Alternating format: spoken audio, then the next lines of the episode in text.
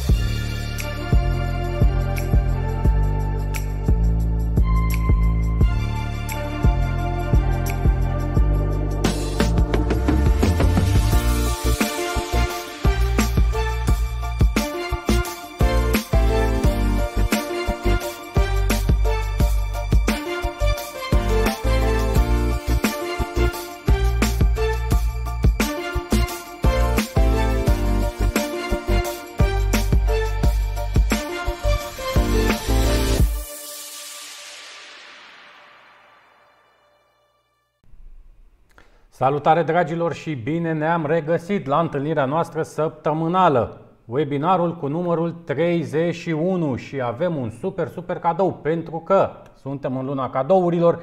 Începând cu această ediție, Asociația Română pentru Smart City împreună cu partenerii noștri vă vor oferi de fiecare dată câte un giveaway. Giveaway-ul de astăzi l-ați văzut un pic mai devreme, o super, super boxă Google Home. Hey Google, ați auzit cu toții asta? Sperăm să vă ajute în munca de birou, telemuncă, teleșcoală, în ce faceți dumneavoastră, un instrument foarte, foarte mișto. Cristina, Lavinia, colegele mele, ori să vă dea toate detaliile pe parcursul acestui webinar. Vedeți comentariile din linkurile, din feed noastre, chestii simple pe care le aveți de făcut pentru a câștiga acest super giveaway din partea Asociației Române pentru Smart City. Încep cu o veste super, super bună. Până la vă spune despre ce discutăm astăzi și care sunt invitații noștri, avem o veste incredibilă din punctul meu de vedere. Astăzi, România a aflat că Centrul pentru Securitate Cibernetică al Uniunii Europene va fi găzduit la București. Fraților, credeți-mă, este o veste super bună, nu doar pentru industria de Smart City, ci pentru România. Înseamnă o validare a industriei de IT din România. Noi din 2017 la nivelul Asociației Române pentru Smart City am spus și am promovat constant faptul că România poate fi un hub regional pentru tehnologiile, pentru industriile Smart City. Este prima agenție europeană care are sediul în România. Prin urmare, foarte, foarte important acest sector IT, securitate cibernetică, zona de Safe City despre care știți că noi tot, tot timpul am vorbit și am spus că nu este de ajuns de mult promovată. Astăzi avem o temă pe cât de banală în ultimele săptămâni, pe atât de importantă. Transformarea digitală. Ce înseamnă digitizare, digitalizare și transformare digitală? Vom încerca de la invitații noștri să aflăm care este diferența dintre aceste trei concepte, pentru că trebuie să știți că sunt mari, mari diferențe, sigur că ele sunt întrepătrunse și vrem să facem asta, să înțelegem ce înseamnă această transformare digitală la nivelul unei administrații locale și la nivelul companiilor. Pentru acest lucru vă prezint și invitatul momentan. O să vină și cel de-al doilea uh, invitat. Alături de noi este prietenul nostru, domnul Ioan Găvdeac, directorul Direcției de Mobilitate din cadrul primăriei sectorului 4. Pentru mine, pentru dumneavoastră, pentru prietenii noștri, Ionuț. Salutare, mulțumim pentru că ești alături de noi încă o dată în acest an, Ionuț. Vă salut, Eduard, și salut pe toți cei care se uită la noi. Deja cred că avem un uh, public fidel și în creștere. Avem și un public fidel, uite și foarte, foarte multe comentarii care încep să curgă deja, foarte mulți oameni care ne salută, te salută. Uite ce aici, bună ziua, Smart Home, Power Energy, salut, I'm from Iran. Dragilor, noi transmitem acum și pe LinkedIn și pe YouTube. Vă aduceți aminte data trecută că eram conectați cu India. E bine, de data asta se pare că suntem foarte, foarte conectați și cu cei din Orientul Mijlociu și nu numai. Ciprian Dragne, salut Ioan, te salută Ciprian, cred că este prietenul tău. Deci încă o dată, dragilor, Constantin Tomescu vine alături de noi în câteva minute, ne va vorbi despre ce înseamnă smart governance, transformare digitală, digitizare și digitalizare la nivelul mediului privat și Ionuț, din calitatea pe care o are în ultimul an, ați văzut ce lucruri fantastice au făcut și cei mai antipesediști au spus despre băluță. Băi, primarul ăsta chiar a făcut ceva. Prin urmare, așa cum noi am spus în ultimii ani, nu contează politica atunci când vorbim de comunitățile noastre, nu contează, nu contează culoarea politică. Smart City nu e nici de stânga, nici de dreapta, nu e nici roșu, nici galben. Prin urmare, mergem acum la colega mea, la Lavinia, pentru a vedea care sunt știrile acestei săptămâni. Lavinia, bine ai venit alături de noi! Bună ziua, bine v-am găsit! Hai să vedem ce lucruri minunate s-au întâmplat în săptămâna asta. Așa cum știți, dragilor, noi în fiecare săptămână și pentru Toma Necredinciosul și pentru cel mai puțin încurajator om care se gândește la Smart City în România, noi venim și vă arătăm lucrurile clare, certe, pentru că România se dezvoltă, România face lucruri clare, concrete pentru comunitățile noastre. Lavinia, te ascultăm cu mare, mare atenție, fără emoții, dă-ne veștile bune. România va găzdui noul Centru European pentru Securitate Cibernetică. Va fi prima agenție europeană de pe teritoriul țării noastre. Centrul Cyber va prezenta o structură cheie în contextul eforturilor de la nivel UE de configurarea unui ecosistem european în materie de securitate cibernetică. Centrul va avea un rol important în sprijinirea creării de legături între actori, actorii publici și privați din domeniu, mediul academic și industria de profil din Uniune, asigurând totodată coordonarea între centrele naționale pentru securitatea cibernetică din statele membre, spune Ministerul de externe. Bucureștiul a fost ales în urma unui vot dintre o listă de șapte orașe pe care se mai aflau și Bruxelles, München, Varșovia, Vilnius, Luxemburg și orașul spaniol Leon. În final au intrat capitala României și cea a Belgiei. Bucureștiul a câștigat cu 15 voturi la 12. Din verticala Smart Mobility, au început înscrierile pentru cea de-a cincea ediție a Smart City Industry Awards. Proiectele pot fi înscrise până la data de 11 decembrie 2020. Primarul Mihai Chirica va fi președintele juriului în cadrul galei Smart City Industry Awards. Studiul ZITEC arată că gradul mediu de digitalizare a primărilor din România este de 32,3%. Primarul municipiului Iași anunță achiziționarea 20 de autobuze electrice în 2021. Medii ieșenii chemați să își spună părerea despre strategia Smart City. Trecem la verticala Smart Environment, unde un concept nou numit Aureus constă în construirea de panouri solare și resturi, din resturi agricole, care funcționează și când nu este soare.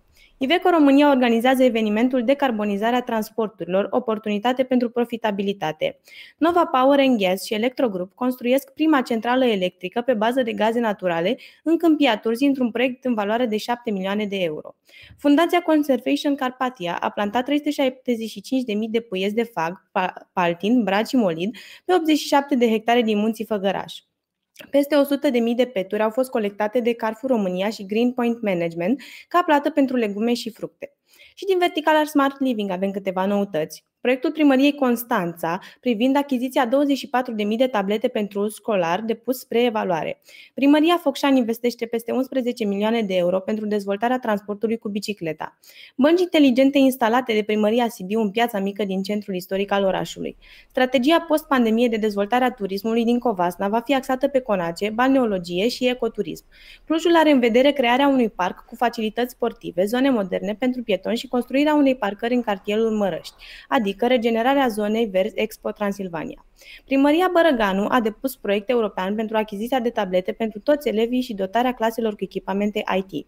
Inițiativa Wi-Fi for Europe Conform unui acord de grant semnat între municipiul Gherla și Comisia Europeană prin Agenția Executivă pentru Inovare și Rețele, promovează accesul gratuit la Wi-Fi în spații publice precum parcurile, piețele și clădirile publice, bibliotecile, centrele de sănătate și muzeele peste tot în Uniunea Europeană. Și în ultimul rând, avem două noutăți din verticala Smart Governance. Alba Iulia a alocat un buget de 1 milion de lei pentru bugetarea participativă și au 5 proiecte selectate, iar municipiul Iași este membru al programului 100 Intelligent Cities Challenge. Îți mulțumim frumos, uh, Lavinia. Se alătură discuției noastre one and only Constantin Tomescu, fostul viceprimar de la primăria sectorului 6, actual consilier local, rămâne în continuare în echipa de acolo pentru că urmează proiecte foarte mari când vorbim de Smart City Jean, pentru prieteni, Jean, pentru Asociația Română pentru Smart City, este și expert pe zona de Smart Governance și vicepreședinte al The World Smart City Organization. Dar, Jean, ne auzim, ne vedem?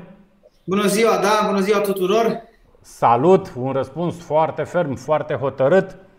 Îl vedem în spate cu logo-ul BMF-ului, BMF-ul dragilor, este alături într-o formă sau alta de asociația noastră și de partenerii noștri de 5 ani de zile. Este unul din liderii atunci când vorbim de facility management în România. Dar prea multe mesaje, prea multe disclaimere, foarte multe comentarii în schimb și vreau să salutăm. Avem o multitudine de oameni care ne salută. Ionut, spuneam mai devreme, te saluta Ciprian Dragne, Salut! Bob, te salutăm și noi, Transformarea Digitală, Adrian Bunea, Andrei, Cristian Dumitru, Bogdan Bunea, Alex Ștefănescu. Vedeți ce cu acel giveaway ca să vedeți cum îl puteți câștiga. Nicoleta Scutelnicu, vă salut, Generație Smart City, felicitări! Să rămână Nicoleta, te salutăm și noi cu mare, mare drag. I'm from Argentina, salut, Leandro! Salutări, Leandro! Pe Pădroi, Marius, salutări, salutări Marius, Simion Laurențiu, salut din Plymouth, UK, salut și ție, Ciprian Dragne mai multe despre Centrul de Securitate Cibernetică aici și ne dă și un link de la Consiliul Europei. Mirela Marin, felicitări pentru tema de astăzi, de mare importanță să rămână Mirela și Elena Gheorghiu, prietena noastră de luni de zile, este lângă noi, este în această comunitate. Salutări, domnule Constantin Tomescu! Panel mai interesant, nici dacă plăteam taxă de intrare nu găseam. Felicitări și salutări tuturor! Te salutăm și noi, niciodată taxă de intrare la Asociația Română pentru Smart City, pentru că, dragilor, vorbim despre comunitățile noastre. Încă o dată salutări tuturor, giveaway-ul nostru este pe ecran, așteptăm comentariile voastre. Jean, vorbeam un pic mai devreme în introducere, Spuneam că astăzi vrem să povestim despre uh, transformarea digitală la nivelul instituțiilor publice și așa voi face pasa către, către Ionuț, către Ioan Gâvdeac și la nivelul companiilor unde vrem să vedem inputul tău. Știu că tu te-ai luptat foarte mult în ultimii ani să, să duci, să faci din BMF o companie super digitalizată, ancorată în realitate, ai foarte multă experiență în diverse proiecte atunci când vorbim de smart governance și în țară și în afară. Ne întoarcem imediat la tine. Ionuț, diferența dintre digitizare, digitalizare și transformare digitală. Dragilor, întâi începem cu uh, ce le unește pe toate cele trei și anume că sunt uh, cei trei pași care ne conduc spre transformarea digitală. Transformarea digitală practic este ultima etapă, etapa în care țările civilizate se, se află astăzi. Uh, o etapă mult superioară față de ceea ce avem noi astăzi în mod uzual în România începem să avem pe aici pe acolo și cred că de asta mă aflu aici uh, astăzi cu voi, pentru că în mod cert avem în sectorul 4 un astfel de exemplu. Și dacă e să începem cu începutul, evident că în mod tradițional, uh, când ne gândim la stat în general, la statul român și la o primărie, ne gândim la hârtii. Uh, cred că ținem cu toții minte celebra reclamă cu ștampila de pe timbru care uh, ne-a marcat și care sigur că este cât se poate de reală încă în foarte mare parte a țării noastre. Și cu și formularul online care se depune la etajul 2. Da, care se depune la etajul 2, desigur, este o altă, o altă formă de, de regres digital, dacă doriți. Uh, prima etapă când vrei să, uh, vrei să interacționezi cu oamenii mai ușor, să interacționezi digital, este evident să transpui toate hârtiile pe care le ai în baze de date. Și de fapt digitizarea la asta se referă. Multă lume uh, face o confuzie și spune digitizare, digitalizare, e același lucru, sunt ambii termeni folosiți. Se referă la, se referă la procese din zona asta de IT, dar nu, nu e același lucru. Și aici trebuie să facem prima diferență. Deci practic, totul începe prin digitizare, în sensul că transpunem din hârtii în baze de date uh, documentele pe care le avem. Nu este doar o simplă scanare, iarăși multă lume a confundat și a spus, domnule, mi-am făcut arhivă electronică în sensul că mi-am scanat documentele și am niște PDF-uri pe un DVD. Uh, niște PDF-uri pe un DVD nu înseamnă o bază de date. De fapt, digitizarea se referă la crearea bazelor de date în care uh, utilizatorul, noi, primăria, uh, avem acces foarte ușor la informații, la căutarea informațiilor, la documentele inițiale care au stat la baza creării bazei de date și așa mai departe. Um, asta este foarte pe scurt digitizare. Aici, sigur că orice, orice, orice capitol din aceste trei lucruri despre care discutăm astăzi, digitizare, digitalizare, transformare digitală, uh, comportă discuții cât, de, cât o teză de doctorat la fiecare. Dar am să trec repede, ajung la etapa a doua în care multă lume se regăsește în România și anume digitalizare. Începem să avem baze de date, începem să avem date în format electronic da, care au relevanță, niște metadate, cum sunt ele numite tehnic, și începem să transpunem din zona offline, aceea de hârtie pe care o dai funcționarului, începem să transpunem în zona online serviciile publice pe care le avem. Noi am început procesul acesta în sectorul 4 de mult, deja suntem uh, de 2 ani uh, în acest proces și sigur interacționăm cu oamenii într-o variantă online, într-o variantă digitală. Uh, principala diferență, dacă doriți, atunci când discutăm despre un serviciu offline față de un serviciu online, de un serviciu digital, este acela că deja comunitatea este și ea implicată în serviciul public. Și gândiți-vă la un aspect foarte simplu. Atunci când cineva completează un formular online, o cerere, o simplă cerere și scrie întâi numele, prenumele, CNP, o adresa de e-mail, telefonul, încarcă niște documente, el deja participă activ la, la furnizarea serviciului. Este o diferență extraordinar de mare și gândiți-vă doar la eficiența muncii că un funcționar al statului, al primăriei, nu mai stă să introducă niște date în calculator deci deja suntem într-un parteneriat cu cetățeanul care participă efectiv la furnizarea serviciului public. De aici, oameni buni, și presiunea de a rezolva mai repede problema. Pentru că dacă el a participat, este normal să uh, beneficieze de un răspuns mult mai rapid. A depus un efort da? Deci e adevărat că îl depune din confortul propriu, pe, în timpul propriu și fără să mai facă o deplasare uh, la sediul primăriei sau la autorității locale cu care interacționează, dar totuși asta ne responsabilizează pe noi să oferim serviciile publice mult mai rapid, mai eficient. Și este și firesc să fie așa dacă stăm să ne gândim că timpii efectiv pe care îi alocăm unei lucrări se diminuează. Un uh, alt, uh, un alt element foarte, foarte important când vorbim de servicii publice digitale este acela că, în mod normal, fluxul intern este mult mai ușor. În primul și în primul rând, nu mai pierzi documente. Documentele, odată intrate electronic în sistemul tău de, de management al documentelor, nu se mai pierd. Uh, termenele se, se respectă toate pentru că există responsabilități clare ale unui funcționar care primește automat lucrarea respectivă și termenele curg și toată lumea știe uh, respectivul termen. Apoi există sisteme informatice cum avem noi aplicația de mobil în care atunci când un cetățean face o sesizare în mod transparent vede statusul sesizării da? și în sensul acesta el este conectat la ceea ce se întâmplă și iarăși revenim la partea de responsabilizare pe care o avem noi. Uh, în schimb, digitalizarea rămâne doar o transpunere a serviciilor din offline în online. Și ajungem, dacă doriți, la ultima etapă, cea în care noi am început deja să ne aflăm, și anume transformarea digitală a serviciului public, care este, în, hai să spunem așa în engleză, că sună foarte frumos, e un game changer. Pentru că deja nu mai discutăm de un serviciu public pe care noi primăria să-l oferim și oamenii să-l ia ca atare deja discutăm despre uh, un serviciu în care vocea utilizatorului, adică vocea cetățeanului, dar și a funcționarului, uh, cererile acestor actori și nevoile lor contribuie la modelarea efectivă a agendei și a serviciului public respectiv, da? în conținut și în mod de livrare. Sunt câteva elemente, dacă vreți, uh, concrete cum putem defini transformarea digitală. Ce înseamnă transformare digitală? Sunt patru elemente și sunt sigur că Jean o să abordeze perspectiva uh, transformării digitale din mediul privat. Uh, bun, să ne înțelegem, totul în lumea asta civilizată, uh, occidentală, a pornit din mediul privat. Statul, care este un actor important în, în viețile tuturor, trebuie să țină pasul. Și atunci noi am importat, să spunem așa, din mediul privat aceste procese și sigur le adaptăm la, cea, la realitățile noastre. Da? Uh, și vă dau un exemplu concret. Dacă discutăm în mediul privat uh, ca primă element de transformare, uh, transformarea procesului de afaceri a unei companii, în mediul public discutăm despre transformarea procesului intern operațional.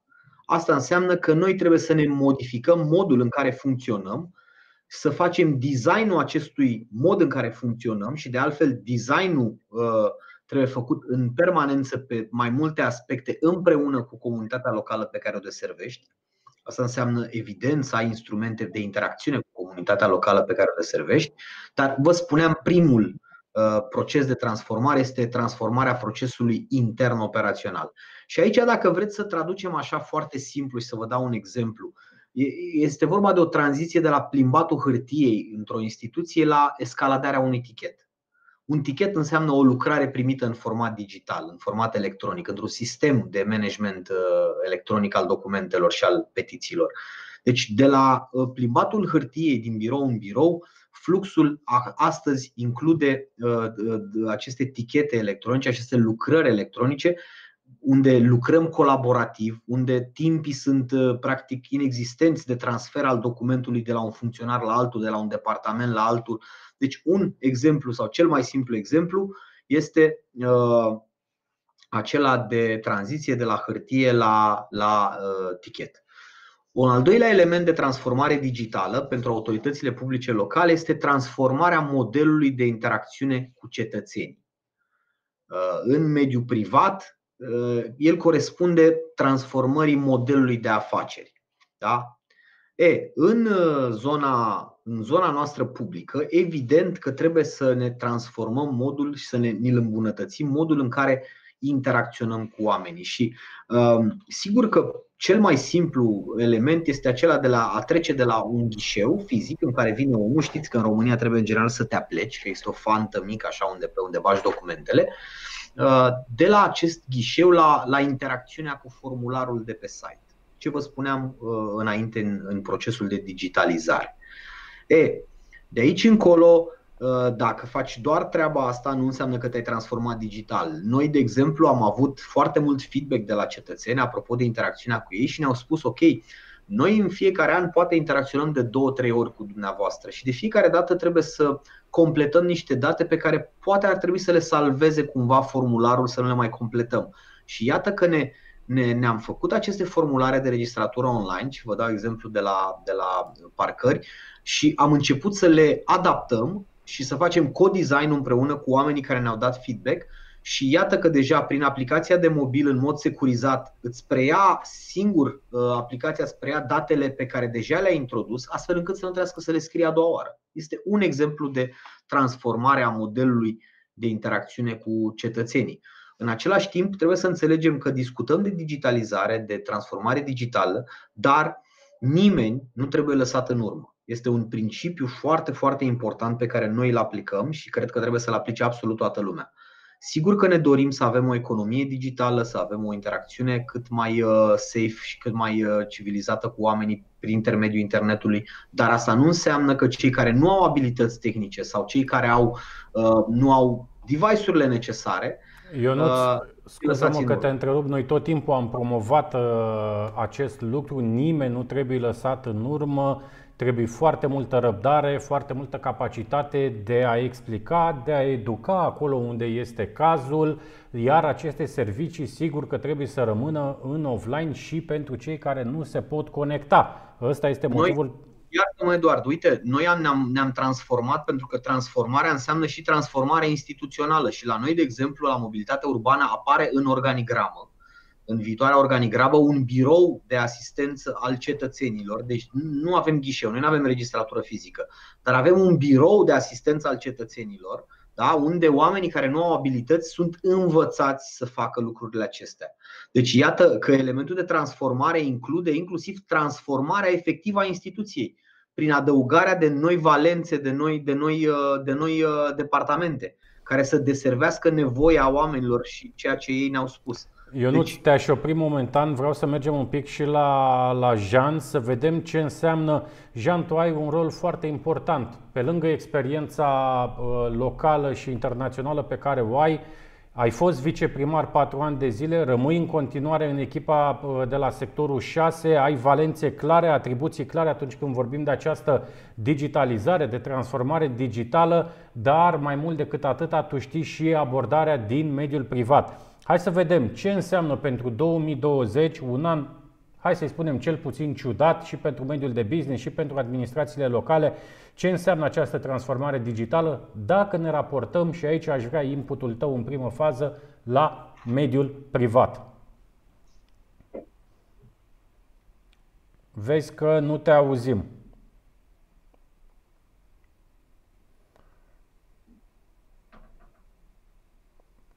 Nu e de acolo, vezi că este din aplicație, ți-ai dat tu singur uh, mut.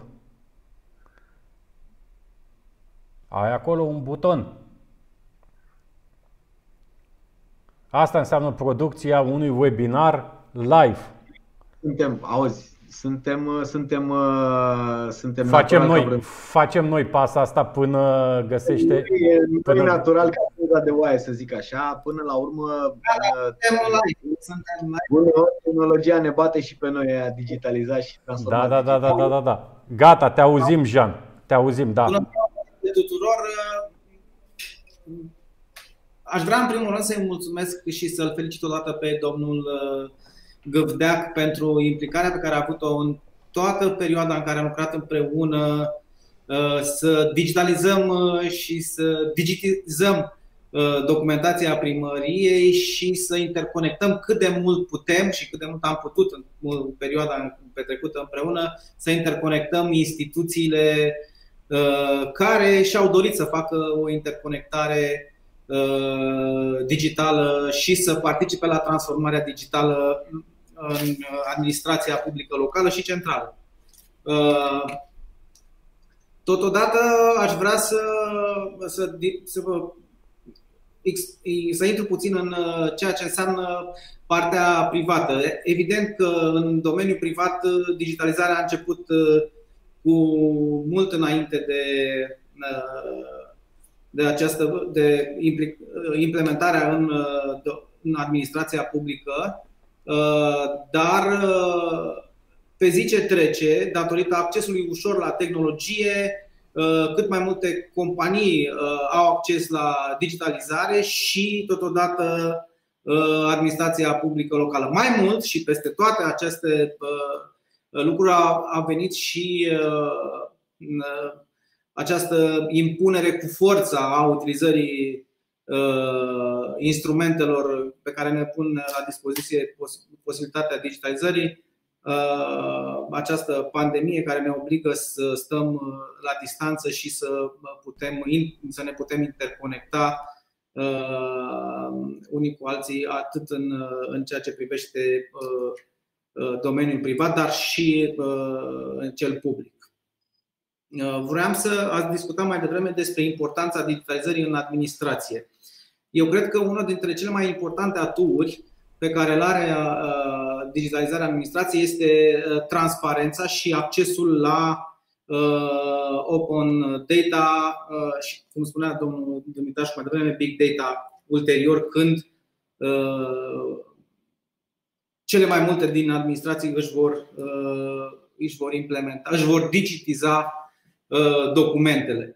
Uh, Pe de altă parte, evident că fără educație nu o să putem să ajungem la, uh, la uh, o implementare rapidă, dar viitorul care astăzi este aici ne va forța să accelerăm acest proces. Uh, în perspect- Din perspectiva uh, companiei, digitalizarea presupune uh, pe de o parte mm, optimizarea fluxurilor optimiza- și de aici optimizarea costurilor, că în, uh, în domeniul privat tot timpul trebuie să fii atent la costuri, uh, dar uh, și din aceasta se, tra- se, va, se trage și performanța. Cu costuri reduse, uh, ai, uh, uh, poți să uh, oferi servicii mai bune uh, și totodată să devii și performant economic.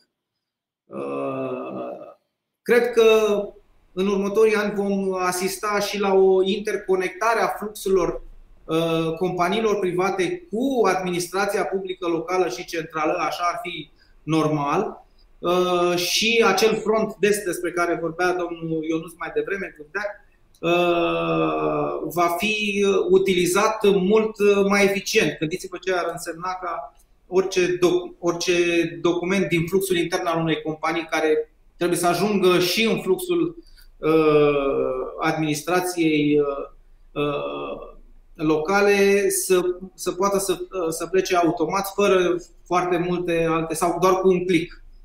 Uh, da, suntem în, în era în care fără uh, digital nu o să putem funcționa și cei care vor rămâne ancorați în trecut nu vor să reziste. Evident că la nivelul României discutăm despre uh, zone întregi care au rămas în urmă, nu au infrastructura suficientă, dar, așa cum vedem că în Africa se folosește telefonul mobil și nici măcar nu au uh, uh, electricitate uh, și uh, tehnologia... Aici, aici, Jean, aici, Jean, tu zici o chestie foarte importantă. Ieri, de exemplu, am avut un webinar super, super important. Ne-am conectat cu Victor Alistar, cu Alfred Bulai, cu oameni care înțeleg fenomenul acesta al digitalizării și dau și o altă perspectivă, aceea a democrației digitale. Ieri am vorbit despre democrație digitală, care înseamnă, așa cum spunea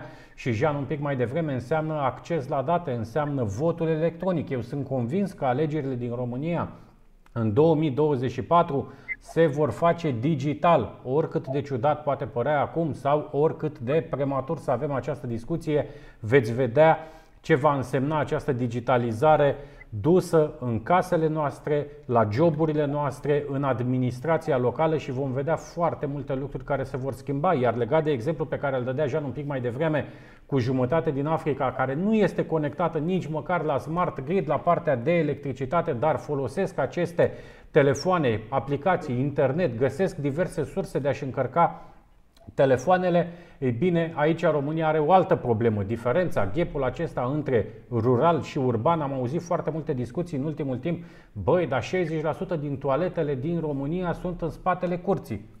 Care e legătura? De ce nu le băgați? De ce nu le mutați? Care e legătura între 5G și toaleta din curte? Care este legătura între infrastructura digitală care este prezentă în România astăzi când noi vorbim? Prin urmare, trebuie să înțelegem câteva lucruri care fac parte din realitatea noastră. Transformarea digitală se întâmplă chiar acum când noi vorbim. Este un proces pe care mai bine îl înțelegem, îl îmbrățișăm, ne pregătim pentru el, mergem la cursuri, optimizăm tot ce putem optimiza, decât să-l negăm și să invocăm aceste contraexemple.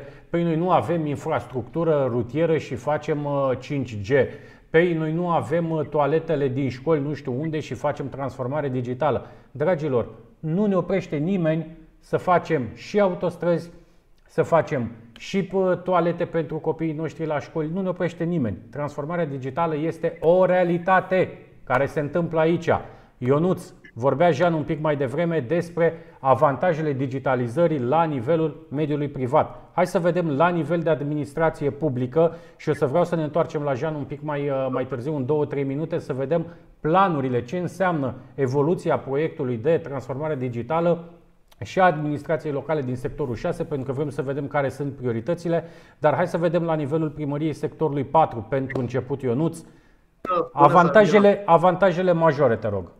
Până, iartă-mă, o singură chestiune vreau să vă spun până să ajungem Te la rog. partea de, de, de, de sectorul 4. Ce spuneai tu apropo de România, rural versus urban și așa mai departe. Haideți să, să, să la- lămurim câteva date care sunt uh, date publice. În România, undeva în ianuarie 2020, aveam 19,3 milioane de oameni și 26,6 milioane de telefoane mobile. Da? Deci avem 138% telefoane mobile versus populație, 2 la mână. Uh, Avem 15,3 milioane de utilizatori de internet, apropo de știrea pe care ați uh, spus-o și voi. Da. Uh, Nu este întâmplător faptul că Centrul European de Securitate Informatică este la București. Da? Avem cele, cea mai bună rețea până la urmă din Europa de internet. Avem, uh, deci există o penetrare a rețelei internet, uh, la, de exemplu, a, pe rețelele de socializare, undeva la 57% din populația României este prezentă acolo. Deci să nu ne facem iluzia că oamenii nu au acces totuși la această tehnologie. Sigur, diferența de la 83%, să spun, sau 80% populație conectată la internet până la 100%, probabil este din mediul uh, rural și vorbim poate de zonele montane, poate de zonele mai, uh, mai slab dezvoltate din perspectiva infrastructurii de telecomunicații. Dar Ionuț, premisele- Ionuț, te opresc un pic. Uite, avem foarte multe comentarii, repet, foarte mulți cei care s-au conectat și se uită astăzi la, la noi. Ari Comeder spune să se poată fura și mai mult. Dragilor, transformarea digitală înseamnă acces la date, înseamnă informații, înseamnă opusul furatului și mai mult din administrația locală. Ăsta este și motivul pentru care foarte multe administrații locale refuză să se digitalizeze, refuză să creeze acele seturi de date, seturi de informații, fie că vorbim de big data, de open data, deși avem legislație aici și poate Ionuț ne povestește un pic mai târziu. Deci această transparentizare, bugetare participativă, democratizarea actului administrativ înseamnă să- că Înseamnă că Automat. dumneavoastră din societatea civilă veți putea să stați cu ochiul pe actul administrativ, pe ce se întâmplă cu bugetele noastre. Mă întorc la tine, Ionuț. Bun, uh, revenim la, la avantajele pe care le-ai spus tu. Uite, eu am făcut o analiză apropo de ce spunea uh, și uh, Jean de interconectarea între, între noi, între autorități și, în general, între toate autoritățile statului și interconectarea uh, nu- a noastră cu cetățenii. Și vreau să vă aduc uh, pe tapet ideea de tehnologie blockchain. Da? Tehnologia în care, uh, în mod super securizat, se, există un acces și un flux automat la date. Și vreau să vă dau câteva exemple foarte, foarte concrete apropo de, de ce e, e super fain să avem o, o, o transformare digitală în administrația publică. Am luat principalele cereri pe care oamenii trebuie să le facă către autoritățile locale și am început cu asistența socială și am analizat, de exemplu, la ajutorul pentru încălzirea locuinței, că dacă ar fi să, uh, să discutăm pe o tehnologie blockchain în care datele existente deja în sistem de, și ca să fiu concret, buletinul omului a fost emis de autoritatea statului, deci el există într-o bază de date. Certificatul de naștere al unui copil a fost emis de, de, de starea civilă, da? este, există în baza de date de la evidența persoanelor. Uh, Nivelul de venituri ex- există pentru fiecare cetățean la ANAF. Uh, O hotărâre, de o, o hotărâre judecătorească există la, la, la judecătorie sau la tribunal sau la curtea de apel. O, o documentație despre o locuință, un contract de vânzare-cumpărare există la un notar. Deci iată că sunt date, documente pe care noi le cerem oamenilor să vină cu ele la noi.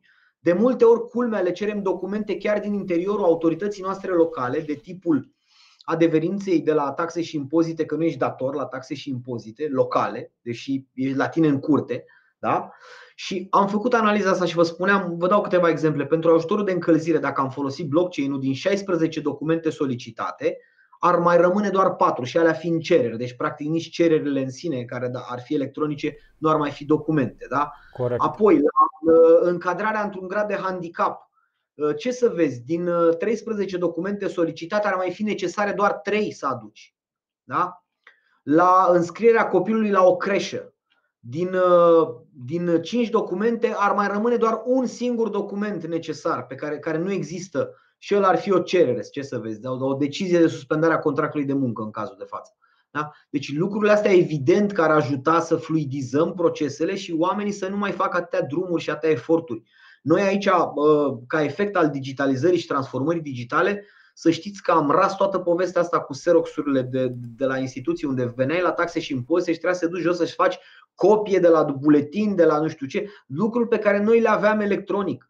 Deci începem ușor, ușor să schimbăm și uh, lucrurile din punct de vedere al, al, uh, al fluxului și al, vă spuneam eu, al interacțiunii cu cetățeanul. Apoi revin la partea, uh, să spunem, ușor teoretică, dar foarte practică în același timp, ce înseamnă transformare digitală. Al treilea element de transformare digitală este adaptarea și transformarea domeniului de activitate prin extinderi sau compresie ale serviciului public furnizat.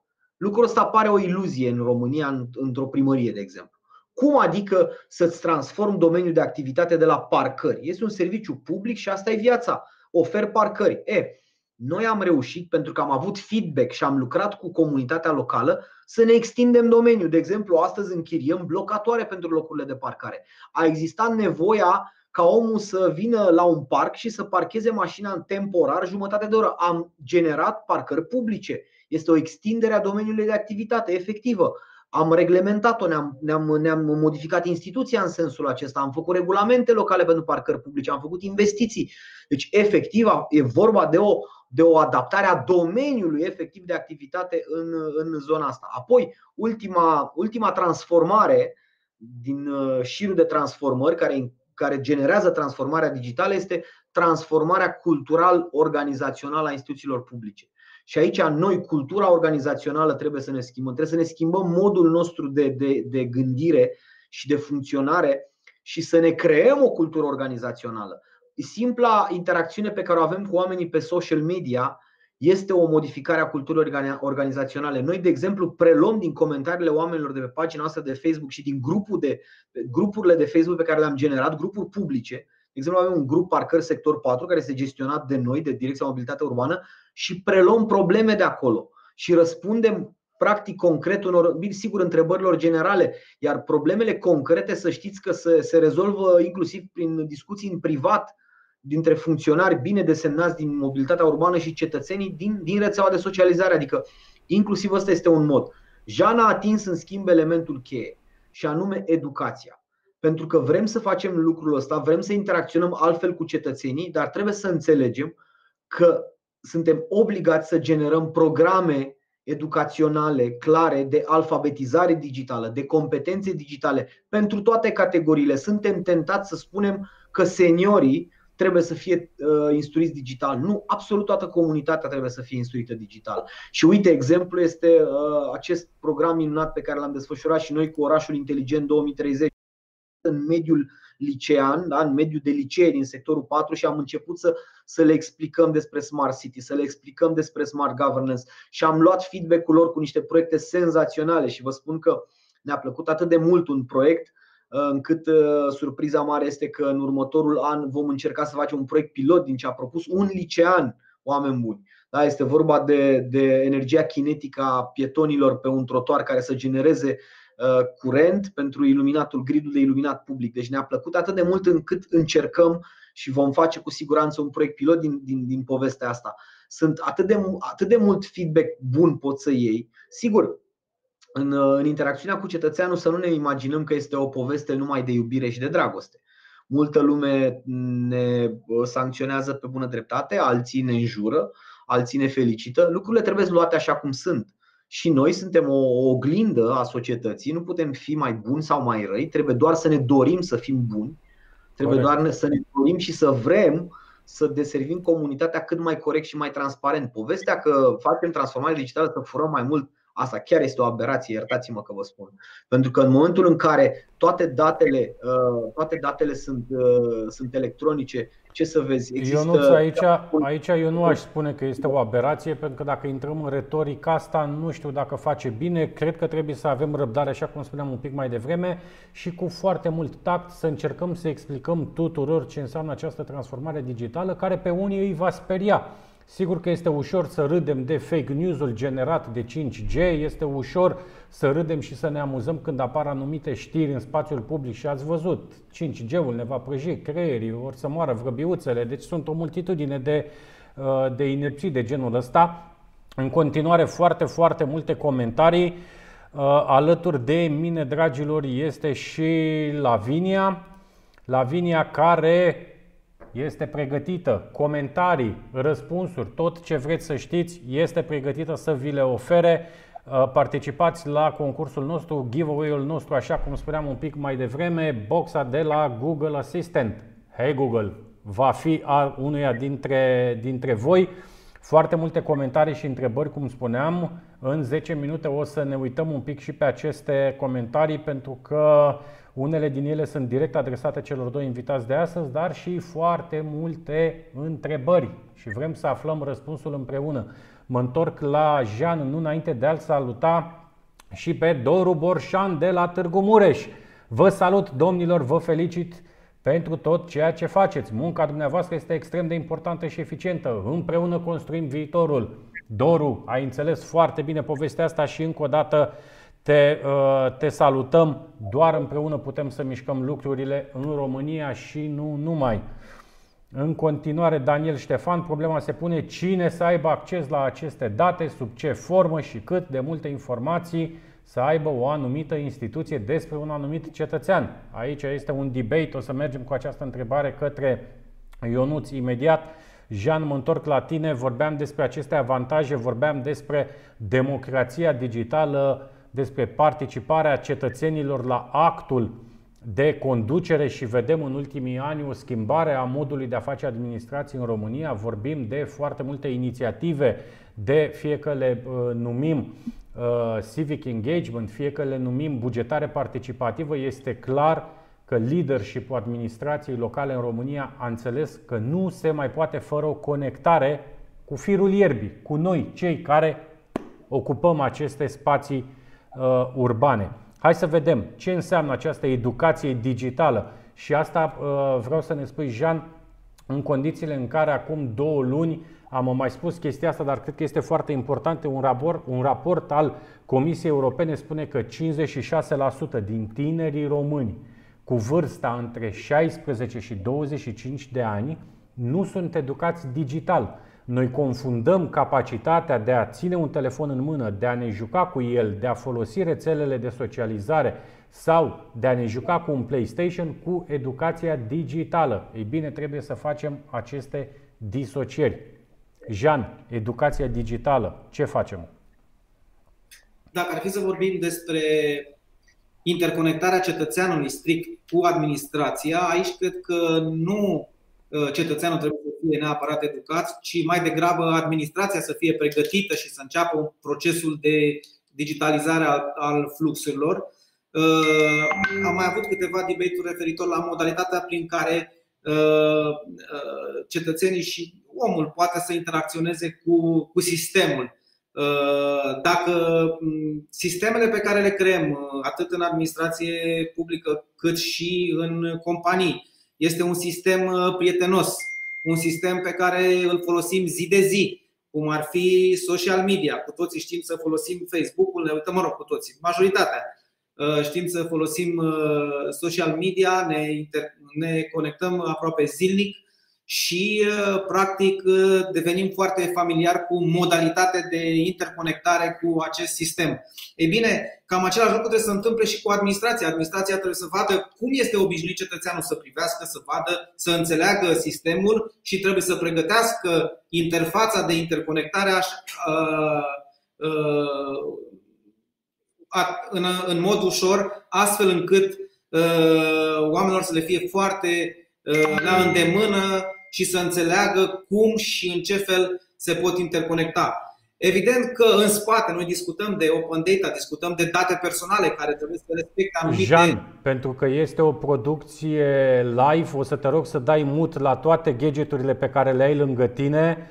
Țiuie în continuu, bipă în continuu câte ceva, te rog eu treci pe modul offline și rămâi doar cu noi și cei care se uită la noi în online. Îți mulțumesc, te rog, continuă. Ok. Good. Uh, bun. Mă întorc la unul dintre aspectele pe care a fost uh, pus în evidență mai devreme de un uh, domn și am văzut pe, pe ecran, referitor la ce se întâmplă cu datele noastre și dacă prin aceste sisteme putem fi furați mai ușor, cu ghilimele de rigoare. Corect. Ei bine, eu mai devreme și domnul Gâfteac a încercat să explice, vreau să revin și eu pe acest subiect. Cu cât mai multă digitalizare în administrație va exista, cu atât mai mult riscul de a se produce, uh, eu știu, derapaje din acest punct de vedere este mai mic. De ce? Pentru că în momentul în care tu ai datele publice, le, ai, le publici zi de zi, este foarte uh, ușor ca Uh, cei care sunt interesați să le monitorizeze. Uh, și uh, aici discutăm și despre participarea cetățeanului la ceea ce se întâmplă în administrația publică. Domnul Dumitraș, după cum bine știți, eu am implementat la nivelul sectorul 6 atunci când mă ocupam de, de ce înseamnă sectorul 6, am implementat un proiect care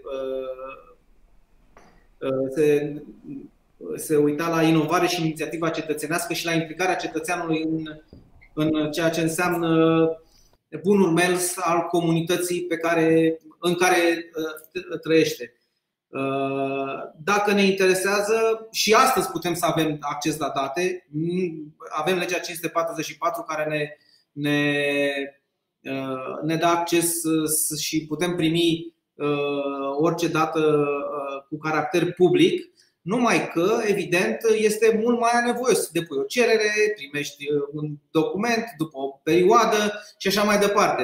În momentul în care o să avem uh, open data, intri pe uh, uh, un portal web și îți descarci datele de care ai nevoie și uh, le utilizezi în conformitate. Putem să discutăm despre date în ceea ce privește amenajarea teritoriului, putem să discutăm despre date în ceea ce privește, eu știu, numărul de uh, Uh, mașini care trec printr-o intersecție. Putem să discutăm despre date referitor la arbuști și arbori și floricele care să, se pun pe o anumită zonă și așa mai departe. Atunci este foarte ușor să uh, fie mai aproape de administrația publică sau să sancționeze administrația publică pentru că nu face ceea ce ar trebui să facă sau ceea ce crezi tu că trebuie să facă. Uh, da, digitalizarea uh, va schimba cu totul și cu totul va schimba în următorii ani interacțiunea cetățeanului cu administrația și mod, modul de abordare a administrației Uh, asupra problemelor uh, oamenilor. Pentru că lucrurile vor fi din ce în ce mai uh, transparente, aproape live, și îi va obliga pe cei care conduc să ia măsuri în consecință, astfel încât cât mai mulți dintre oameni să beneficieze de deciziile pe care le iau. Uite, un comentariu Ciprian Dragne. Viața cetățenilor o să se îmbunătățească în relația cu organele statului în urma digitalizării. Cei drept, există o mare posibilitate să existe o repulsie asupra digitalizării, dar cu timpul o să fie acceptată, înțeleasă și utilizată. Asta este ceea ce spunem și noi, Ciprian. Îți mulțumim pentru comentariu. Noi putem să, să negăm, putem să încetinim, putem să ținem mâna pe clanță, dar digitalizarea este deja aici. Recomandarea mea este mai ales către cei din instituțiile publice, fraților, îmbrățișați aceste tehnologii care vă vor ajuta să vă faceți munca, să fiți mai eficienți și mult, mult mai transparenți. Încet, încet ne apropiem de finalul întâlnirii noastre. Uite, a trecut aproape o oră foarte multe comentarii, așa cum spuneam un pic mai devreme. Nicoleta Scutelnicu spune Derapajele pot fi eradicate prin aplicarea unui management corporativ la nivelul administrației publice și nu numai. Gigi Simion, bună ziua! Ce se poate spune sau dacă există o standardizare a fluxurilor informatice dintr-o primărie, fie și la nivel orientativ? Cine ar vrea să-i răspundă lui Gigi? Apropo de, apropo de lucrul ăsta, trebuie să, ne, să înțelegem un lucru. Noi la primăria sectorului 4 am luat un avans considerabil. Al Clujul este și el alături de noi. Iașul la fel și așa mai departe. Alba Iulia, liderul în Smart City. Ideea este următoarea. Trebuie să fim conștienți că dacă vrem să ne dezvoltăm unitar, trebuie să existe o politică publică la nivelul administrației centrale care să dea niște direcții de acțiune. Dacă nu vom avea această politică publică unitară, fiecare se va dezvolta în ritmul lui și ar fi bine în România atunci când apare o lege care ne, ne impune, de exemplu, nouă autorităților locale să facem niște lucruri, să vină la pachet și cu o minimă sursă de finanțare sau să cerem Uniunii Europene, deși va fi un exercițiu financiar, sigur, foarte bun pe această zonă de Smart City și Digital Governance, să ne pună la dispoziție instrumentul financiar cu care să acoperim aceste, aceste costuri. Deși costurile, în realitate, să știți că nu sunt mari realitatea este că nu costă atât de mult. Asta, asta vreau să spun și eu. Asta vreau uh, să spun și eu, Ionuț, două secunde te întrerup. Uh, e un mesaj pe care noi tot timpul l-am dat către cei din administrațiile locale. Or, ok, avem proiecte de Smart City de milioane de euro, zeci de milioane, chiar și în România există două proiecte foarte, foarte mari, unul la Cluj, unul la Iași. Dar să vă apucați de treabă, dragi primari, viceprimari, city manager, administratori publici, directori de direcții, ce mai fi, nu este atât de scump și eu nu-ți poate să vă dea câteva exemple, dar uite un comentariu foarte mișto care validează ceea ce ați făcut voi la sectorul 4. Răzvan Diaconu spune așa, Salutare domnilor, felicitări pentru ce faceți. Trăiesc în sectorul 4 și mă bucur de inovația și proiectele realizate de domnul Ioan Găvdeac. Mult succes în continuare! Ionuț, nu știu dacă pot să spun de la ce companie este Răzvan Diaconu, dar am avut o întâlnire virtuală cu el zilele trecute.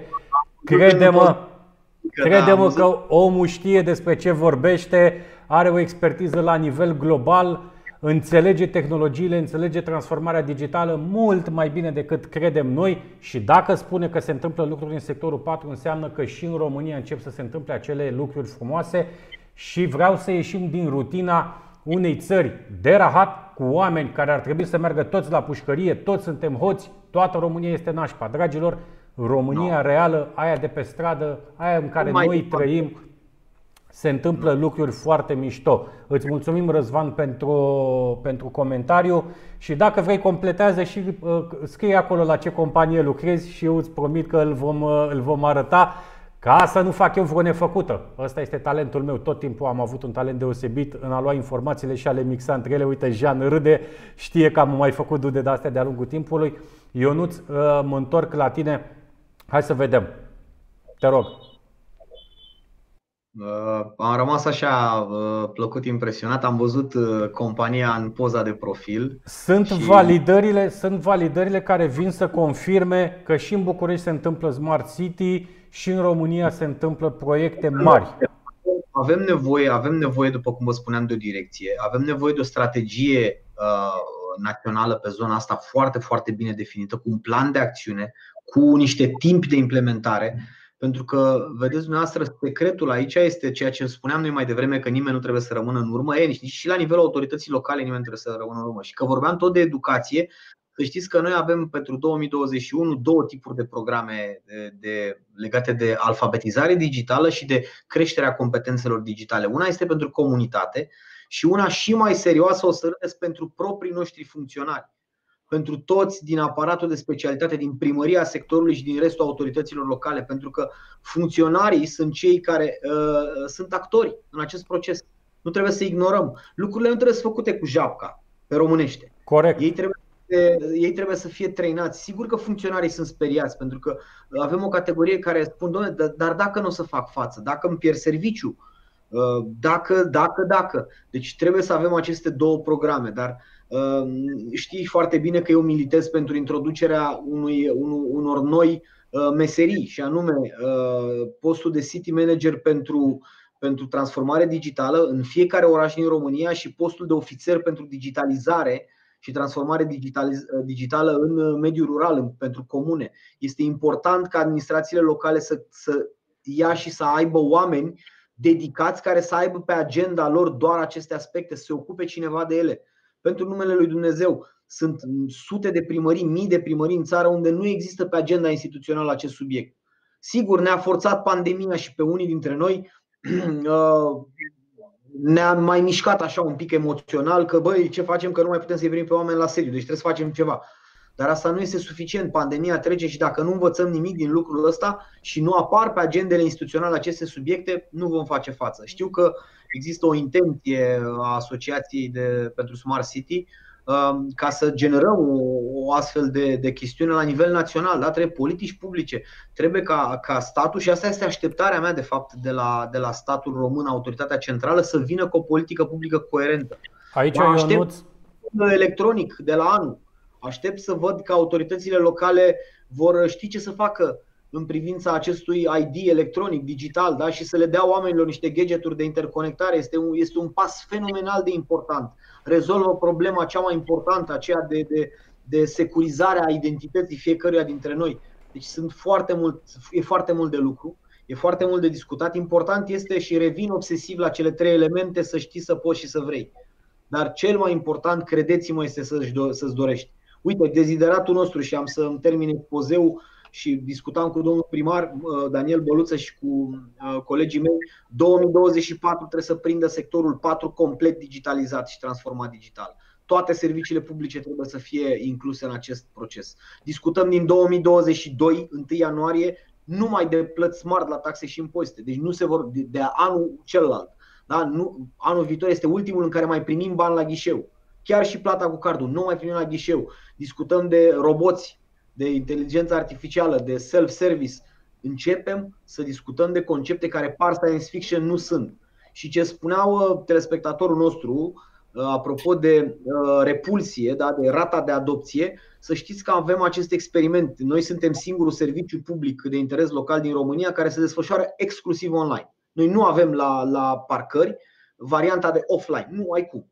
Deci totul este exclusiv online. Să știți că rata de adopție, evident că a fost mare, că n-am dat alternativă, dar culmea, gradul de satisfacție este undeva spre 90% al oamenilor pe care îi deservim și nu sunt puțini. Vorbim de aproape 60.000 de oameni cu care interacționăm anual. Sunt clienții noștri, apropo de managementul corporativ. Haideți să nu ne privim pe oameni ca pe niște cetățeni care n-au nimic de zis. Asta este. Noi suntem, sunt contracte de adeziune, cum spune teoria administrației publice despre contractul administrativ.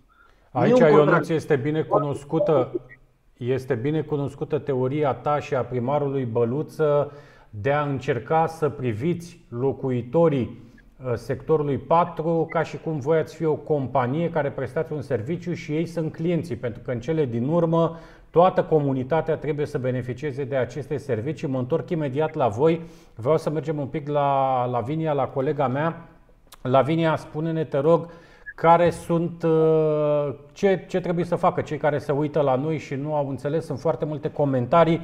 Cum se întâmplă cu Hey Google? Da, comentariile văd că se strâng din ce în ce mai multe. În primul rând, sunt uh, cei care vor să participe, trebuie să dea share postării, like și să menționeze trei prieteni în comentarii. Pot face asta de mai multe ori, adică să lase mai multe comentarii pentru a avea o șansă mult mai mare de câștig. Am înțeles. Uite, o doamnă specială, Olivia Laura Gâvdeac. Felicitări pentru toate aceste realizări. Sunt foarte mândră de toate. Știu câtă muncă a fost, dar rezultatul este spectaculos. Te iubesc și te susțin în continuare, Ionuț Gâvdeac. Un mesaj Hai. foarte frumos. Un... Aici vreau să intervin și eu, pentru că uh, și eu vreau să-i spun că o iubesc foarte mult. Să știți că lucrurile în general se fac uh, și cu, cu niște sacrificii care vă spun eu astăzi live la Asociația Română de Smart City în valoare absolută nu merită. Dacă e să ne transformăm digital, apoi să o facem, dar uh, o să trebuiască să fim mai eficienți și uh, îi mulțumesc aici public că atâția ani de zile m-a cam suportat cu toate transformările astea digitale pe care, pe care le-am făcut aici. Familiile sunt cele mai importante și viețile noastre totuși trebuie să fie vieți normale. Din păcate, câteodată e mai greu, dar uh, vă spun că ăsta pentru mine personal este dezideratul momentului și al anului 2021 și de aici încolo. Cel mai frumos mesaj pe care l-am primit până acum în webinarul nostru. Felicitările noastre, Ionuț. Știu ce înseamnă acest lucru în administrația locală. Știu și, și din partea lui Jean ce înseamnă această implicare. De multe ori familia este pe locul 2, 3, 4 și așa mai departe. E un sacrificiu, așa cum spuneai și tu. În continuare, foarte, foarte multe comentarii. Aș vrea să începem să luăm un pic și din întrebări pentru că ne apropiem ușor, ușor de, de final. Uite, din partea lui Silviu Dilirici. Din păcate nu cred că putem pune comentariul sau întrebarea pe ecran pentru că este foarte mare. Sau ia, haideți să ne jucăm. Dacă toți suntem live, haideți să vedeți ce se întâmplă chiar acum. Bang! Silviu Delirici, care spune așa. Salutare! Ce părere aveți despre o posibilă revoluție financiar-bancară în următoarea perioadă și de posibilitatea certă pentru mine influență a criptomonedelor în acest sens? Mai bine spus, nevoia de a folosi aceste monede pentru a transparența, transparentiza și viteza de comunicare mult mai mare decât în momentul de față. Credeți are mare este... dreptate să știi, are mare dreptate. Criptomoneda a generat tehnologia blockchain. Tehnologia blockchain e singura care nu poate, care lasă atât de multe urme încât nu poți să falsifici o informație. Da, să știți că, uite, de exemplu, noi acum discutam două aspecte. În primul rând o să extindem metodele de plată și am discutat cu o companie de telefonie mobilă, de telecom, care are o aplicație foarte țapănă Ehm, și nici nu o să mă oferesc până la urmă, e vorba de Orange Money, am vrea să fim acolo cu plata taxelor și impozitelor, ne dorim să intrăm cu Revolut într-o discuție și da, vrem să fim primii care vom, vom avea, o, o, vom fi actori în zona de criptomonedă. Dacă ignorăm aceste lucruri, ignorăm societatea în care trăim. Asta înseamnă transformare digitală, faptul că lucrăm cu comunitatea și facem cu ei designul. Exemplul pe care ni l-a dat uh, uh, prietenul nostru care se uită la noi este unul foarte simplu și mesajul e simplu. Fraților, hai să facem împreună un cod design astfel încât să introducem criptomoneda în, în viața administrației publice. Da, Trebuie să găsim legislație, trebuie să găsim uh, formule în care să, să introducem această chestiune. Asta înseamnă transformare digitală, oameni buni. Despre asta este vorba. Jean, te rog să ne răspunzi la următoarea întrebare. Adriana Mandache, cum credeți că va evolua procesul de transformare digitală la nivelul administrației publice din România pe parcursul anului 2021? Aș vrea să mă opresc puțin și să, să, să intrăm puțin în ceea ce înseamnă administrația publică centrală și implicarea administrației publice centrale în, uh, în domeniul digitalizării. Mai devreme se discuta despre uh, standardizarea fluxurilor în, în interiorul administrației publice locale. Aceasta este o temă pe care o discutăm de nenumărate ori. Am discutat și am pus-o pe tapet guvernanților, atât eu cât și domnul Gâfteac, la nenumăratele noastre întâlniri cu diferite instituții publice centrale. Și da, standardizarea nu numai a fluxurilor, dar și a datelor este un lucru foarte, foarte important și necesar, fără de care nu se poate face o digitalizare, o digitalizare, nu mai am vrut să spun o digitalizare corectă, dar nu se poate face digitalizare. Jean, te întrerup un pic pentru că, uite, apropo de digital, digitalizare, suntem iarăși live și pe Facebook. Pentru un scurt moment am fost live doar pe LinkedIn și pe YouTube. Pentru că nu e așa, dragilor, și Facebook-ul și cei de la case mai mari au probleme, dar we are back on Facebook. Jean, te rog. Ok, continui cu implicarea administrației centrale în, în ceea ce înseamnă digitalizarea și da, aici putem să discutăm despre uh, cloudul guvernamental care, despre care discutăm de câțiva ani și întârzie să apară. Uh, acest, uh, acest lucru, apariția cloudului guvernamental va mări viteza de uh, viteza de implementare a proiectelor digitale la, la toate nivelurile ale administrației. Da, 2021, în funcție de implicarea, implicarea fiecare autorității centrale și de dorința și de înțelegerea fiecărora despre beneficiile pe care le, le aduce acest aspect, va, va continua sau nu pentru diferitele autorități acest proces. Nu pot să dau o dată sau nu pot să spun un procent de digitalizare în, în anul 2021 pentru că depinde foarte mult de fiecare autoritate locală în parte, de autoritățile centrale și de implicarea și înțelegerea acestora ale nevoilor, ale nevoilor cetățenilor în primul și în primul rând. Jean, acum mi-am dat seama pentru că am văzut această întrerupere pe Facebook un pic mai devreme. Dragilor, în, car, în cazul în care, din vari motive, de biți, de energie sau mai știu eu ce, de nervi ai lui Mark Zuckerberg, se întrerupe această transmisie, intrați pe site-ul nostru romaniansmartcity.ro, pe canalele noastre de social media și veți vedea cine a câștigat. Eu sper să vă spunem cine este fericitul câștigător chiar live în următoarele minute. Dar, just in case, este mai bine să vă avertizăm de pe acum, pentru că văd că transmisia pe Facebook are ceva probleme. În schimb, ne vedem foarte bine pe LinkedIn. Îi salutăm pe toți cei care se uită la noi, foarte multe comentarii și pe, uh, pe LinkedIn și cei care se uită pe uh, YouTube. Prin urmare, webinarul de astăzi, Jean Ionuț, are un auditoriu internațional. Ia uite ce delay avem pe LinkedIn. Nu contează când dumneavoastră veți fi auzit ce delay avem pe LinkedIn. Deja vor fi trecut câteva minute în discuția noastră, câteva secunde, nu chiar minute. Mergem un pic mai uh, departe. Uh, Daniel Ștefan, există posibilitatea unor asociații de dezvoltare locală, dar cine să colaboreze? Aici, Daniel, să știi că există foarte multe inițiative în plan local și pe zona de dezvoltare locală se întâmplă foarte multe lucruri. Elena Gheorghiu, felicitări! Odată cu semnul exclamării, odată ne întreabă felicitări. Nu știu, merităm felicitările tale. Uh, Bob, te salutăm. Bob are o întrebare pentru Ionuț, Ioan Găvdeac. După exemplul proiectelor și cazurilor de succes ale primăriei sector 4, puteți alcătui și împărtăși un rezumat al practicilor de bune dezvoltare, de bună dezvoltare asociate proiectelor de Smart City și transformare digitală? Sigur că da, sigur. Și uh, noi am fost întotdeauna o carte deschisă. Am participat de altfel în toate caravanele voastre cu drag pentru că am și învățat lucruri, am și prezentat tocmai pentru că ne-am dorit ca uh, să vedem și să învățăm și în același timp să împărtășim aceste soluții. Da, vom lucra la acest, uh, la acest proiect. Uh, sigur, suntem prezenți în platforma voastră și acolo ne vom completa profilul nostru de oraș, de comunitate locală, că practic suntem un sector, o părticică a Bucureștiului.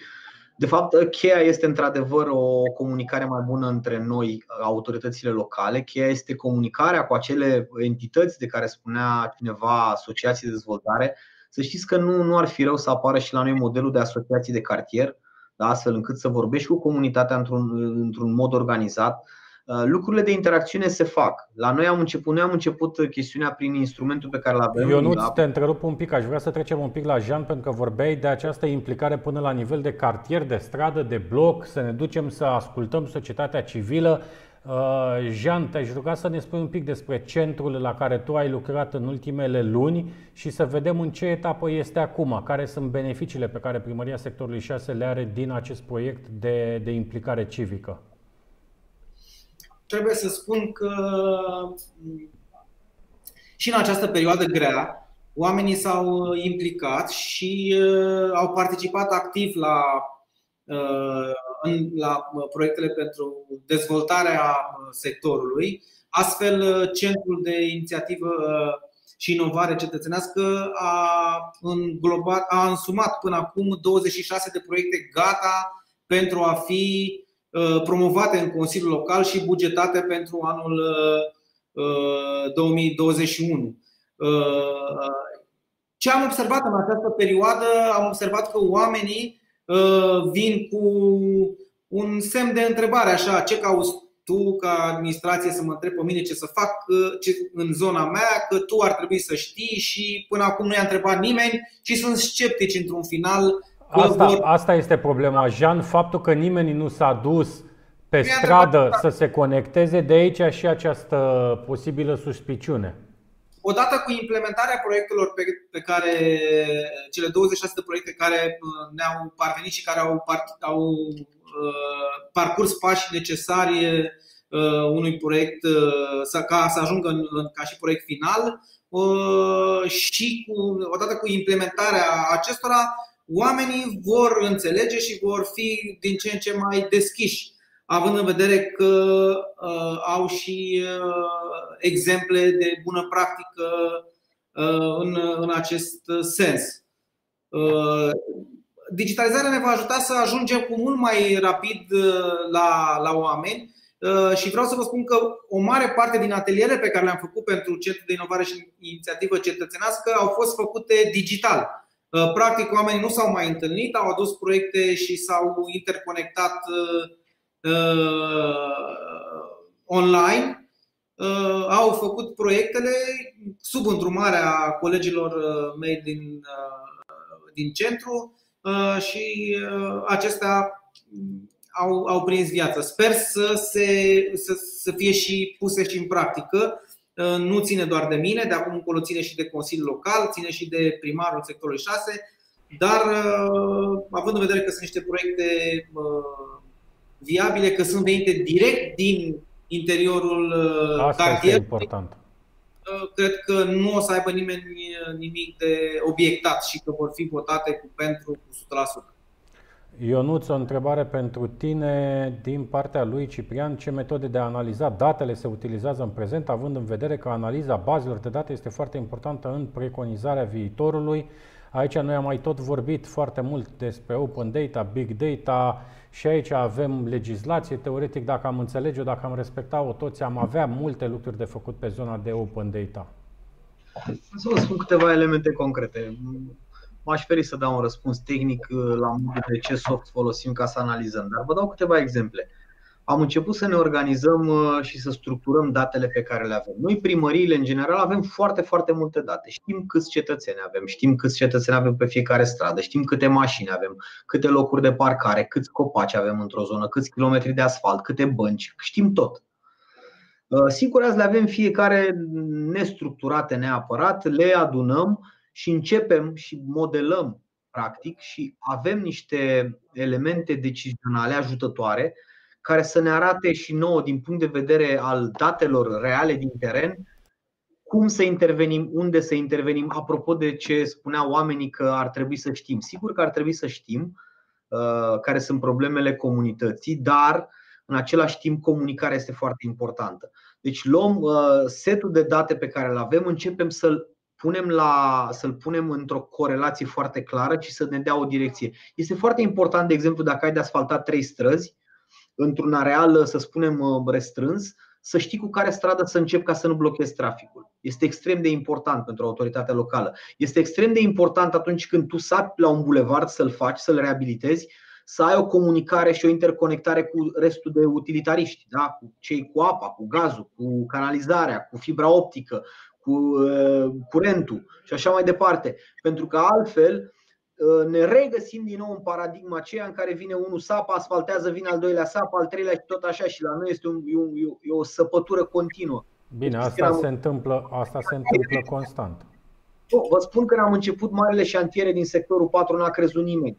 Când am spus că începem metrou, n-a crezut nimeni și uite că astăzi avem autorizație de construire, avem uh, ordinul de începere dat și avem finanțare. Am semnat contractul de finanțare pe fonduri europene, pe POIM pentru extinderea liniei de metrou. Cine ar fi crezut că o primărie din sector uh, face așa ceva? N-a crezut nimeni. Cine a crezut că n-am spus de spitalul de stomatologie pe care îl, uh, îl construim pe șoseaua Olteniței că se va face? El astăzi este clădirea aproape ridicată da? Cine a crezut des, despre piața Sudului că va putea fi reabilitată în timpul vieții noastre, noi obișnuindu-ne că atunci când se sapă o groapă în România, vor trece 5-6 ani până cineva va veni să o astupe. Dar rămite să mai construiască ceva acolo. Se poate, uh, trebuie să lucrăm științific, trebuie să lucrăm științific, de aceea datele și analiza datelor a devenit relevantă.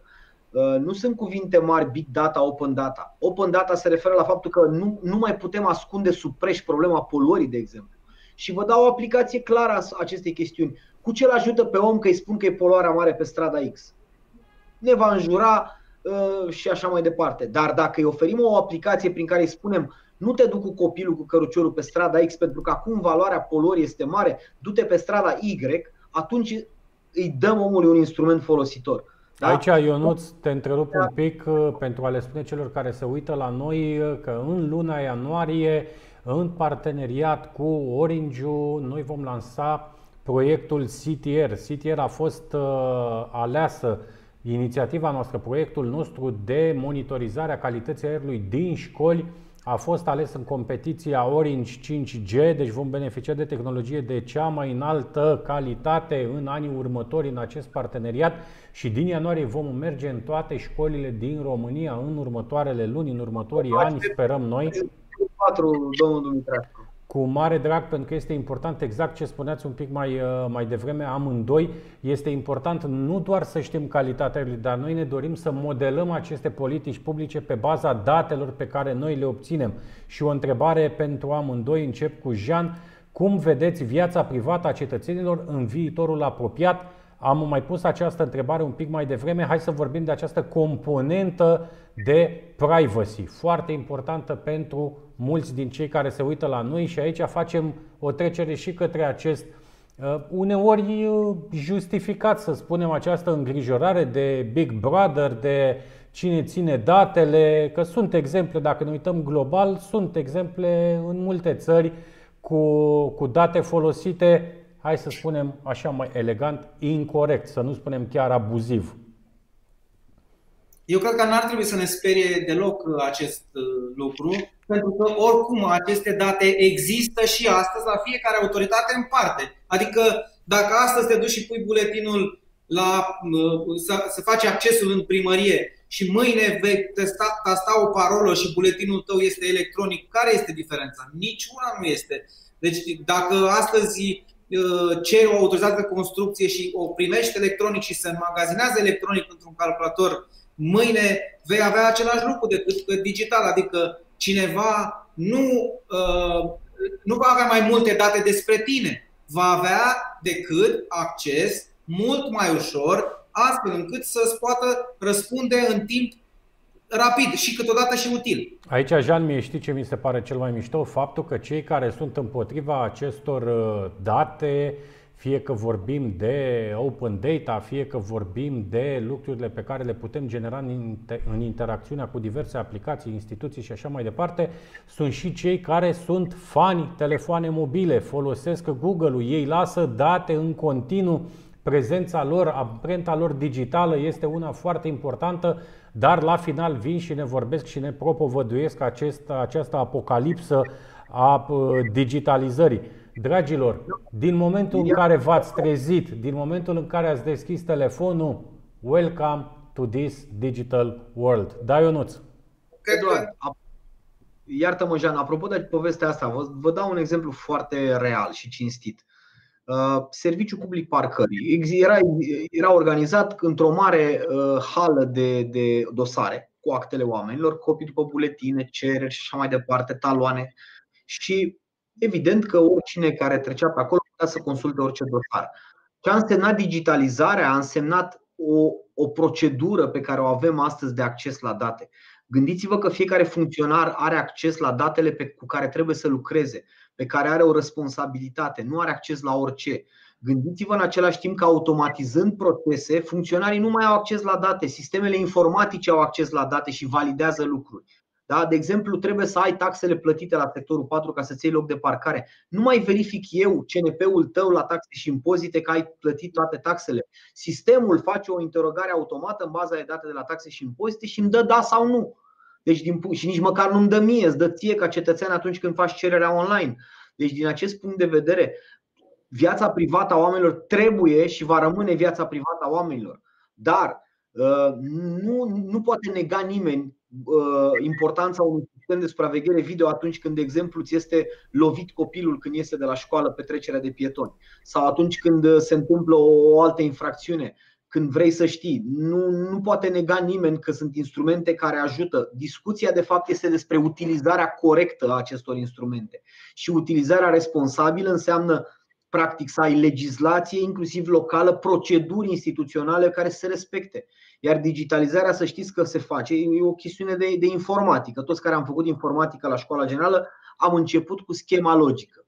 Totul se face pe schemă logică. În, în digital rămân urme dacă un funcționar accesează datele private ale cuiva, într-un sistem informatic vor rămâne urme ale acelui acces ilegal.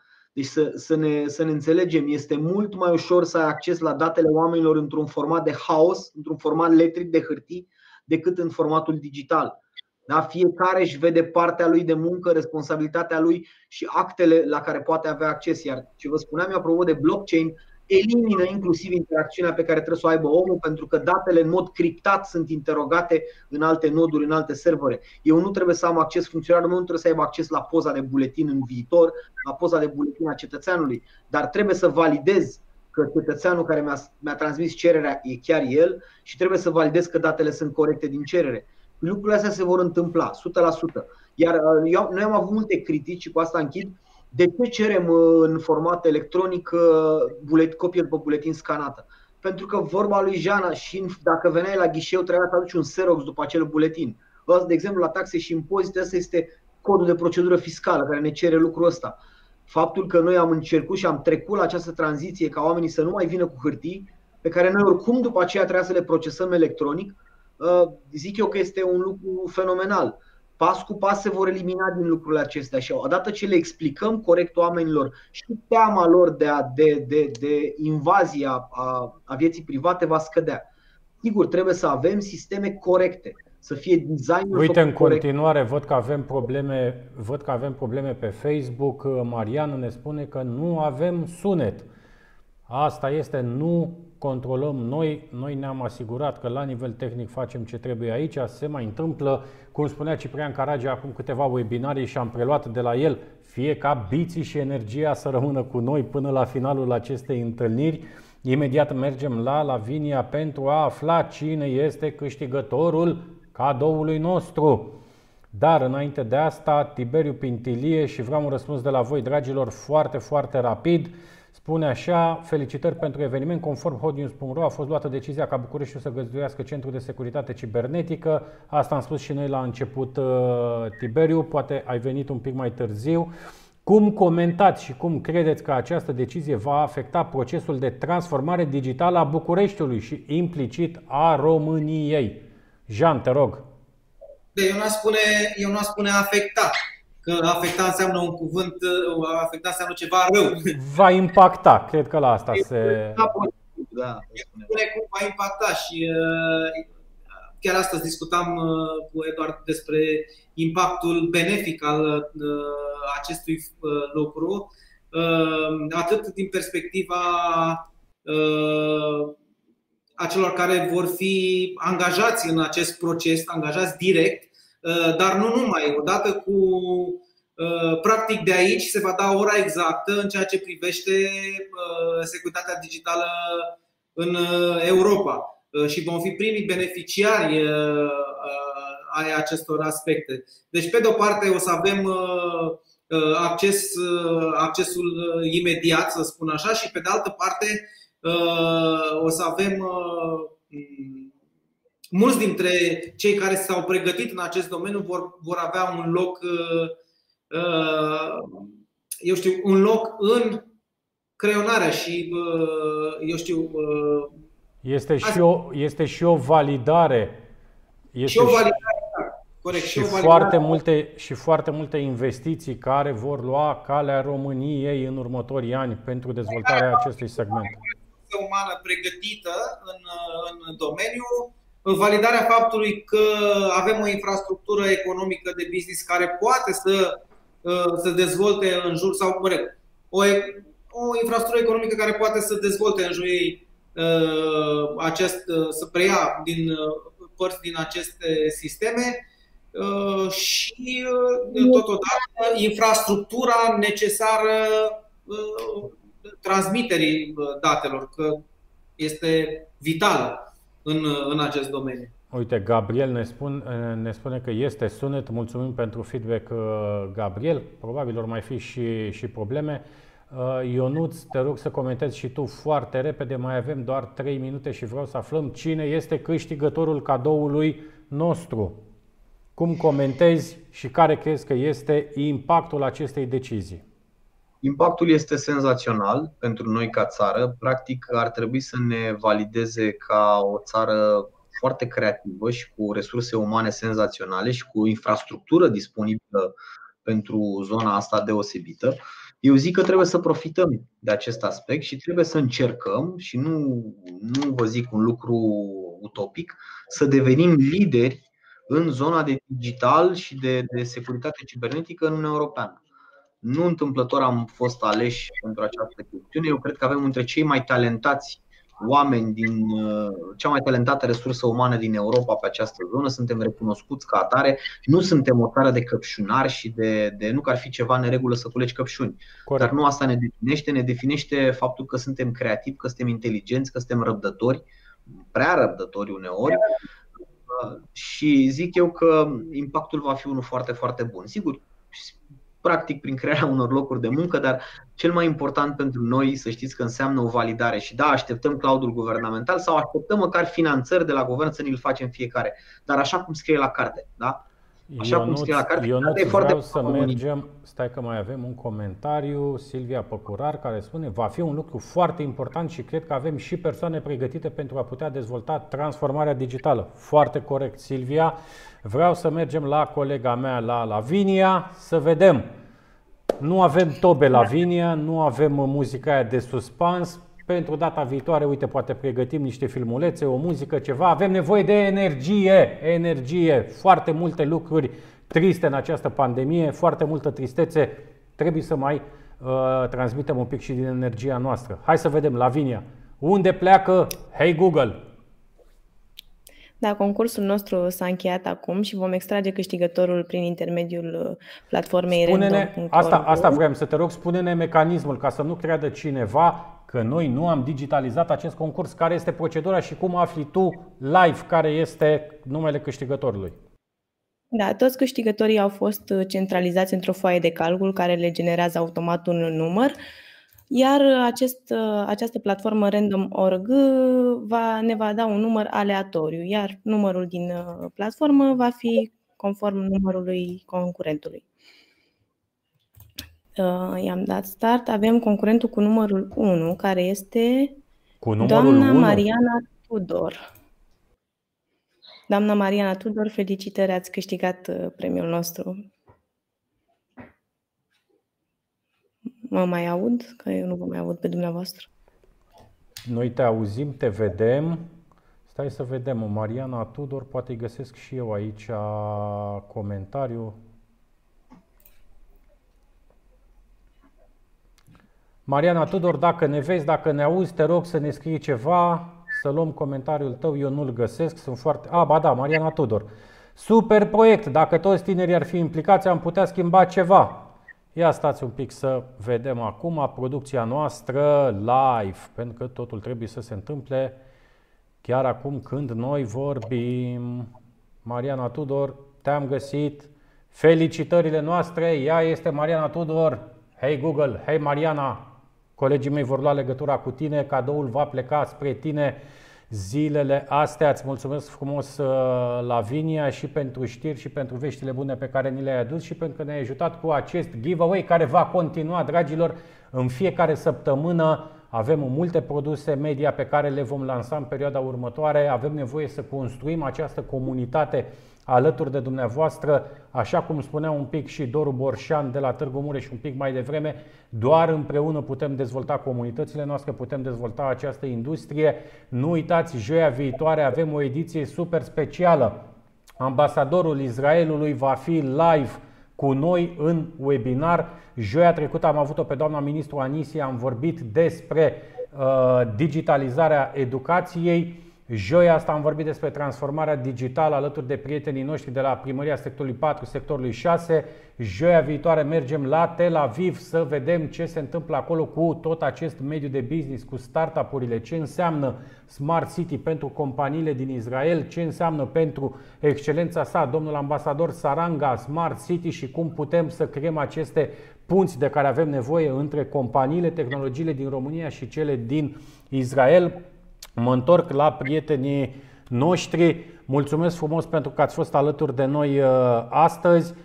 Totodată, ultimul lucru pe care vreau să-l spun, duminica viitoare, pe data de 20 decembrie 2020, la ora 20, se întâmplă Smart City Industry Awards, ediția 5. Nici mie nu vine să cred, îți aduce aminte, Jane, când am avut prima ediție, primul eveniment? Da, da. Am, am pornit cu stângul, am avut uh, probleme de organizare, am uitat să dăm premii, uh, invitații, haos, dar a fost un haos constructiv, a fost un haos la care invitații noștri, partenerii noștri au înțeles că învățăm împreună o super atmosferă, o să vedeți imagini unice pe care nu le-am difuzat niciodată de la primele patru ediții. 20 decembrie, ora 20, live pe toate canalele, peste 150 de parteneri vor prelua evenimentul nostru în regim de live, vom fi pe toate platformele de social media. Veți vedea ce s-a întâmplat în 2020 în România, nu doar cu pandemia asta nenorocită care ne-a schimbat viața, ci și cu comunitățile noastre. Dragilor, încă o dată mulțumesc frumos pentru că ați fost alături de noi. Salutări! Numai bine, ne revedem joia viitoare! La revedere, Doamne ajută!